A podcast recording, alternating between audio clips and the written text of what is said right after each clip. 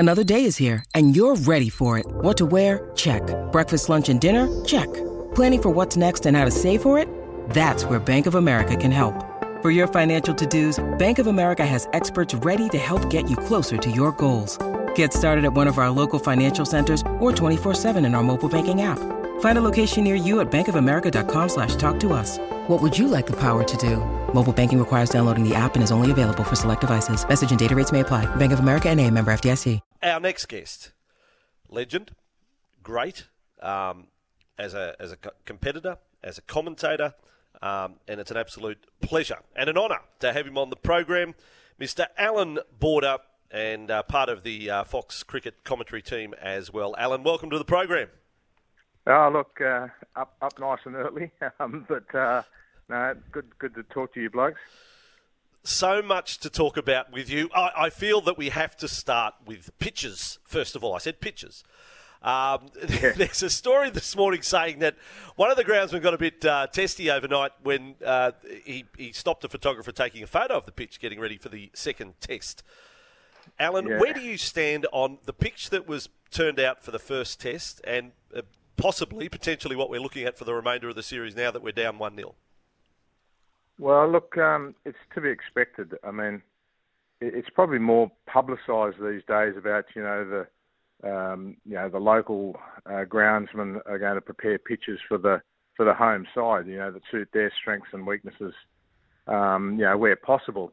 I know in Australia I've never personally gone to a groundsman and said, "Oh, look, we're playing the West Indies, mate. Can you take a bit of sting out of the surface?" And that sort of stuff. We've never really done that here, but it's a growing trend.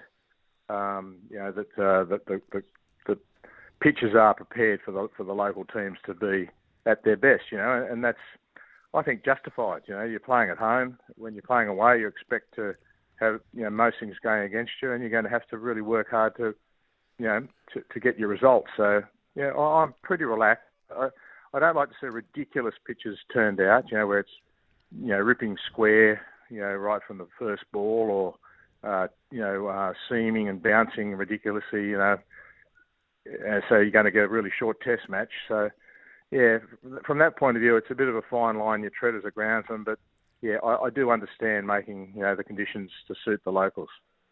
So, AB, really, when you look back at that first Nagpur pitch, it was to be expected, wasn't it? It didn't fall into that category of ridiculous. I don't think it did it? It was just probably a typical Indian wicket. Yeah, very typical. And they shouldn't have been shocked, when they looked at it and said, "Oh, gee, it's going to be, it's dry here and they've left only grass in the middle of the pitch." I mean, it's to be expected that was exactly what they're going to get. The ball turned, yes, but India made 400 plus. One bloke made 100 in very easy, comfortable style. There's contributions, throughout the order. So, yeah, that's the form. You've got to get runs on the board. And then your bowlers have got a chance to put some pressure on and you can work to certain plans. But if you can't get runs, more than 200, or and then worse than 200, you're just not going to win test matches over there. So, the formula is we've got to find a way with our batting lineup to get, those, 300 plus totals so that you can actually, work to some sort of bowling plan. We tend to sort of look at, okay, the pitches are going to turn, so we need to play, a couple of spinners. And I'm a bit the other way. I think we should go with our strengths, go with the fast bowlers and bowl to certain plans to their batsmen. Subtle different change of tactics and play with the three quickies and just the one spinner. And, that formula has worked well for us, generally. And when we've done well in India in the past, it's on the back of, McGrath and Kasvich and Jason Gillespie, these guys, fast bowlers doing a really good job for us, getting the 20 wickets. But on the back of that, our batsmen have done a job making a decent sort of a score. So that's the bottom line. You can't win games if you're only making totals like we had, in the last test match. We make 170 in the first innings, batting first. You're always going to be under pressure. Great observations. Alan Border, our special guest here on Breakfast with Vossi and Brandy. Okay, I'm going to pick you up and run with that on the point you just made. If you went three fast bowlers, one spinner, Todd Murphy's just taken seven for. Who's the spinner? Is it Nathan Lyon or Todd Murphy for the second test in AB's selected side? Yeah, well, I mean, that's the million-dollar question. You've got to go with Lyon. You know, he's built up enough brownie points, hasn't he, over the years to be the first picked. You know, well done to young Murphy. It'd be, you know, a tough decision to leave him out. But, look, I know the wicket's going to turn, but I just reckon the formula for us to be successful, three quickies, the one spinner, you know, really work hard on your field positions, you know, where you think you might be getting them out, etc. You know, short catches, you know, a couple of mid-wicket, you know, just bowl stump to stump, and just be relentless, you know, in that sort of tactic. I think that's going to work better for us than trying to beat them with spin. And we've tried that forever and ever, and it hasn't worked. So, you know, that formula, I think, is, to me, just not working. We need to go back to what does work, and that's with our quickies. It was a false summer for us. Murphy had finished, yeah. Yeah, it was they were soft series against the Windies and South Africa over the summer, and now we're in India where you know it's the real stuff. Travis Head. That's right. When you realised that Travis Head wasn't in the side, I didn't even hear a whisper that he wasn't going to be in the side because you wouldn't think it after gaining that many brownie points. Were you shocked that he wasn't in the side, and should he come back in for the next test?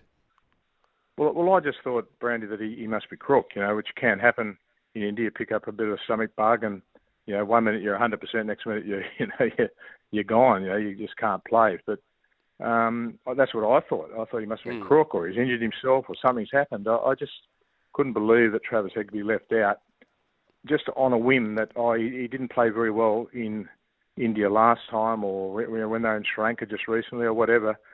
You know, that's a maybe. You know, a case, but you're allowed to improve. And I think Travis Head is one of those players who has improved, and he showed it during the summer on difficult pitches, and they weren't spinning pitches; they were fast bowler friendly. But still, you know, he deserved the opportunity to play in that first Test match, no doubt about it. Yeah. And I think they got that selection really wrong. I think we've overthought some of this stuff. You know, we, you know, worrying about all little gremlins that are going to be in the pitch and. You know, they're all being doctored and this and that. I mean, that's what you expect when you go there. So, to me, they, you know, just overthought it and, you know, just got their plans and the team wrong in that first game. All right. Now, also, because we have you, Alan, and no one's opinion more valued than yours. I mean, Dave Warner is a man under pressure. Could you... Yep. Could you see a change during a series of the what has been the stellar career of Dave Warner, but the runs away from Australia over more than a year, 2, 3 years? The record's not flash, Alan. Could we have a change mid-series? We could. I don't like to say it because he's been so good for us, David, but yes, away from home, particularly India and, say, England, with that Ashes series coming up, we just need to see something more from him at the top of the order. You know, you're going to be facing, you know, the quickies against the new ball, but that tends to be the best time to bat in India, you know, against that. It sounds a bit odd, you know, the best time to bat is against the new ball, but it is in generally in the pitches that you play over there. It's a chance to get yourself going and get yourself, you know, in before, you know, you face the turning ball. So, you know, to me, yeah, we just need to see a little bit more from David at the top of the order. And obviously, you know, you're still going to play him in this upcoming Test match, but, you know, it's starting to get to that point where you've got to say, David, you know, we might have to move on, and that could happen very soon. So that'd be, you know, a sad day because I think he deserves to go out on his own terms. But, yeah, sometimes, you've got to make those tough calls because if it's just not working, you've got to do something about it. Safraz Nawaz, AB. We were going through your career a little bit earlier through the day. And... He's Pakistani. Yeah, I know. We can't pick him. We can't pick him. We were just talking about your tests, you know, your test career and how great it was, and your maiden test century against Pakistan at the MCG, where you blokes were when you were dismissed for 105, you were 3 for 305, chasing 382. boy, didn't it fall in a hole? Was it what happened to the pitch on that afternoon? By the time I have it pads off, we were bloody all out. I don't know. Up until tea time, it was bloody flat as anything. It was just a pretty good place to be batting. But yeah, after tea, they got the ball swinging. The reverse swing started to happen. So how that happened, that's a bit of a mystery, Brandy. That reverse swing stuff. So yeah, so before tea, nothing. After tea, it's yoing around. So mystery. Seven for five. That is a collapse and a half, isn't it? That's... We have been known to do it at times, and I mean, we sort of now we're in the commentary box. It's a lot easier game, isn't it? But it is. Yeah, we've all been there for the those disasters that take place at times. And you're sort of waxing lyrical about how we should be doing this and should be doing that, but we've been through it ourselves, so you can't go too hard on the current guys, but. Yeah, we just need to see something more, particularly the batting side of the equation. So, yeah, but we've all been part of those, incredible tough collapses. Times. And it just does happen, Unfortunately, you just don't give it all your way the whole time. I'm so fortunate, Vossi, to work, in Fox League. I'm in there on a Saturday, Sunday, especially while the cricket is on. I get to come down and get to dissect. I go straight to the cricket room, ask the boys what's happening, get their opinion on everything.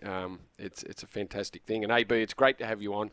Great to chat. And I'll see you over the weekend, I'm sure. No doubt. Looking forward to watching a bit of the football in amongst keeping an eye on the cricket, obviously.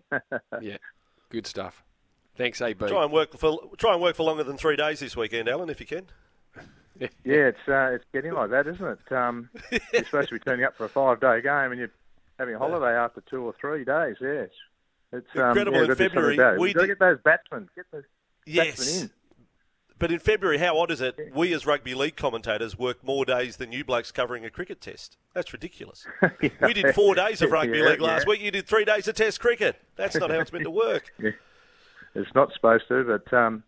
I must admit, it's good to get a couple of days here and there, just freebies.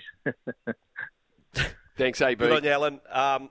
Listeners love having you on. We've loved having you on as well. 156 test matches, 11,174 runs, 50.56 batting average, 27 hundreds.